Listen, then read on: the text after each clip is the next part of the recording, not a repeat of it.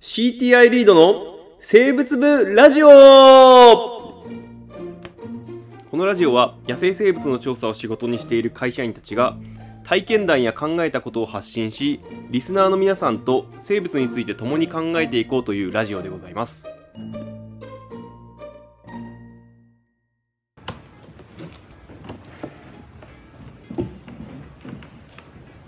はい、どうも始まりました。リード生物部ラジオでございます。はい、始まりました。どうもこんにちは。どうもどうも。あ の本を紹介したい。はい。本を紹介したい。前回で、えーあのなんだ人類の話したんだけど、はいすべてはこの本の書評のために、あ、読んだんえですね。読んだのだよ。すごい打算的な。違う違うんだよ。そう本当は本当は人類についてもともと興味があったからね。はい。そのそのようになっただけで。なるほそうなんですよ。まあまあでもまあ今回紹介するのはこの本です。ど。はい。えーネアンデルタール人は私たちと交配したという、えースワンテ・ペーボさはいんの本でございます。はい。えーまあ、前回もお話をしたけども今年のね、あのーノーベル生理医学賞をはい受賞した人です。まあまあざっくり何をした人かっていうと古代人、まああのー3万年前ぐらいまでいたっていうネアンデルタール人ヨーロッパにいた人種ね、はいはいのの、えーミトコンドリア DNA それから核 DNA の解読をした人なんですよ。はい。で、えーまあ、この本ではね何が書かれてるかっていうと解読にあたっての苦労話なんかがもうものすごく詰まってるんだよね。あまあ研究者には結構いいのかもしれないそれは面白いですねそうそうそう。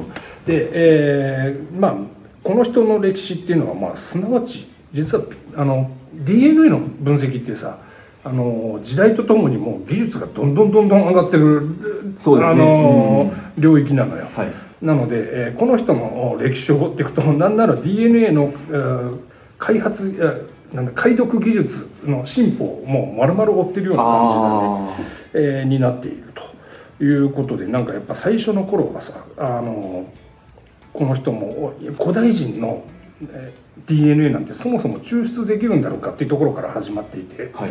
最初はなんかね鶏のレバーを乾燥させて乾燥させさせたやつから DNA が読めるのかななんていう非常になんかみ身近にあるものから実験を始めてたりするんですねはいはいはい。で、えーなんだろうおとても扱ってるものがさ古代人じゃないはい。だからやっぱり人間と DNA の配列が似てるのよ、はい。らしいのよ、はいはい。そうするとあの PCR というちょっとお遺伝子の特定の領域をものすごくう増やして、えーけ結局それを分析したらこうでしたよっていうのがまあ主流なんだけれども、はい。増やしてるのがあの古代人のものなのかあ自分のものなのか。そうそう自分のものなのかがわからないっていうのが結構大きなあーなんだろうなつまずきというかすごくそこに神経を使ったはい。人なんだなっていうのがわかる。はいはい。で、えーなんならそのペーボさんがそのやり始めた当初っていうのは、えーなんだろうなあーいろんな DNA の解析できましたっていう論文が出てたらしいんだけど、はい中にはその何億年も前のこの恐竜の DNA が出ましたとか俺でも恐竜の DNA って実際分析できてなのかなって思ってたんだけどやっぱペーボさんはそれを検証したらしいんだよね。あそうするとそれは恐竜じゃなくてなんかあ恐竜のお骨の中に紛れ込んでたバクテリアのものだったとかっていう、えーことをおまあそういうまあ一時 DNA ポリスみたいなことをしてたみたいなことがあ 書いてあって、はい要はすごく厳密に実験をするっていうことに長けた人だったなって思ったんですよ。あ。はい。その分析の苦労話とともに書かれてたのが DNA の解析結果をこれを論文として出すんだけどもその時の反響だったりとか、あるいはこうライバルがどういう反論をしてくるとかっていううそういう話も出てて。はい。でまあ、最終えー本の最後はねあネアンデルタール人の核 DNA を読んだあー解読しましたよっていう論文をサイエンスに出して、はい。えーまあその反響を最後にまとめて終わったっていう感じなんだけど、はい。その論文がまたすごくて、はい。えー資料編が174ページついてんだ やばいですね。やばいのよ。で これはやっぱり意図があってあのもちろん共同研究してきた人それぞれにやっぱりあみんななんだろうなあちゃんと評せせ業績を評価したいっていうのが一つ。はい。それからあとは何だろう。とにかくこの研究を使って、えー次の世代の研究者たちが何とか活用してくれと。うん。に人類進化を解き明かしてくれというやっぱり思いがすごく強かったらしい、はいはいはい。でそんな思いで論文を出したんだけどおその割と直後にこれを活用してくれた人がいたらしいんだねでどういうふうな活用かっていうと、まあ、類人猿とはい。類人猿ってまあなんだろうマカクマカクザって言ってたけど、まあ、猿と、はい。えー人間とはい。ネアンデルタール人と、はい。おこれのお DNA を比較していくつかやっぱり特徴的な部位があったと。はい。その中でまあ特徴特に特徴的だったのがまあ何個か5個ぐらいあったんですよ、うん。でも俺1個だけすごい印象に残るのがあって、はい。それは何かって言ったらねピーナルスパイン遺伝子というとこはい。ろの領域が人間とネアンデルタール人は共通してるんだけどこれはい。類人猿がないル共共有してないんだ。人間とネアンデルタール人は持ってる持ってないんだけど、はい。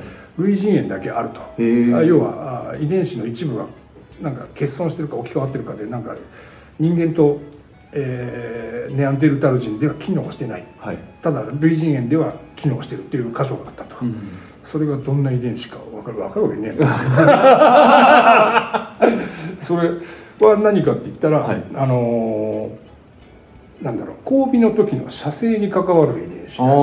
あ類人猿って交尾をしたら割とすぐ射精する、射精射精を促すうなんだろうない意味を持つ遺伝子らしいのよ、あはいはいはい。ところが人間とネアンデルタール人っていうのはそれを欠いてると、そその方がむしろ適応的だからかおまあ、人間ネルネアンデルタ人の中に残ったんだろうと思うんだけど、はい。要は交尾時間が長くなるんでね、はいはい。それが、まあ、両方共通したあなんだ特性だったなんていうのが分かったっていうのはこれちょっと面白いよね。ああ面白いですね。面白い。あんま深く入るとちょっと若干下品な方向に流れそうなの。で あの、まあ、この辺にしておくけどそんな話もあったりして、はい。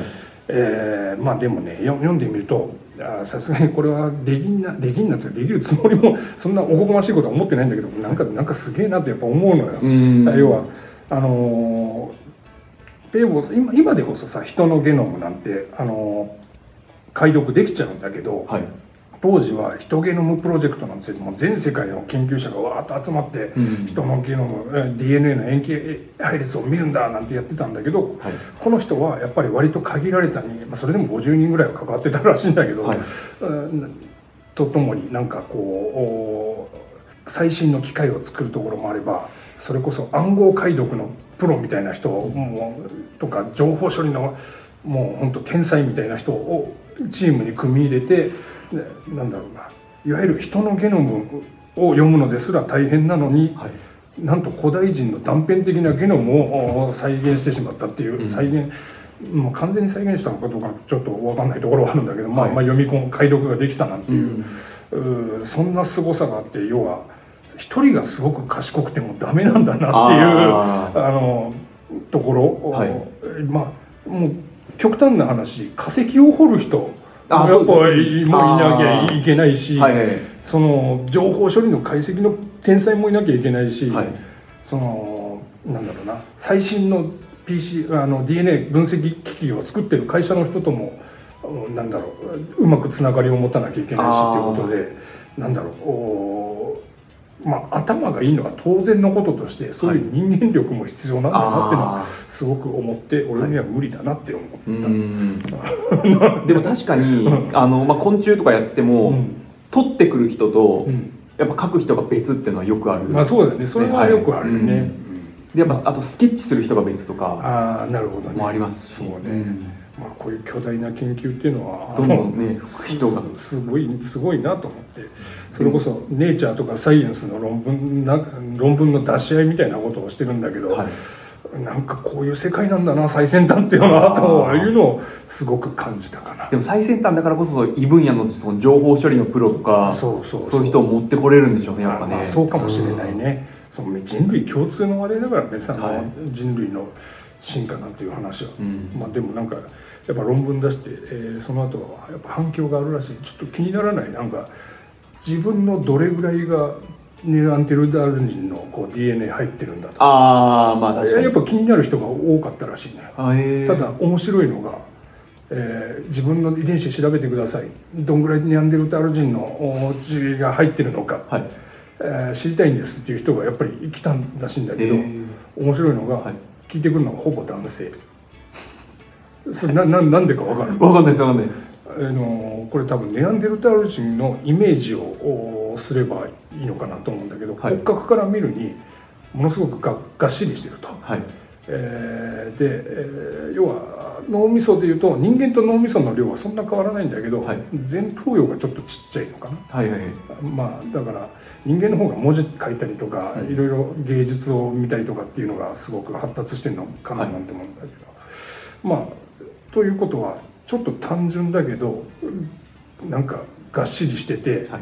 まあなんかえーるっていうイメージなのよ。あで運動能力が高いと。あはいそれって女性からしたら多分そうなりたくないんだよね。そう分かりたくない。ですねでしかも私は違うわって思いますよね そうそうそうそうそう。ただ男は逆若干それでも魅力的な部分っていうのはあったのかもしれないな。はいうところはあるのかなまあそういう人間観とか世界観っていうのにも結構影響を与える研究だったかなああ面白いですねそうそんなこんなで、えーなんか分かった要は自助伝なんだけど。わかりましたわかりましたす。ごい面白いですね。うん分かったかな。ちょっとなんかでも本本自体は結構ねあの日本語はあのすごく綺麗な日本語が書かれているので日本語はすごくよくできてるんだけど、はい。い、かんせん固有名詞が多すぎるんだよね。あだから多分 DNA の塩基配列って言われて「ん？何ですかそれ?」ってなってる人だとちょっと読めないかもしれない。隣にメモかなんか置いてメモりながら書いそう読んでいかないとそうそうねあれかもしれない。あと登場人物に関してはもういっぱい出過ぎてて俺も全然よくわかんない。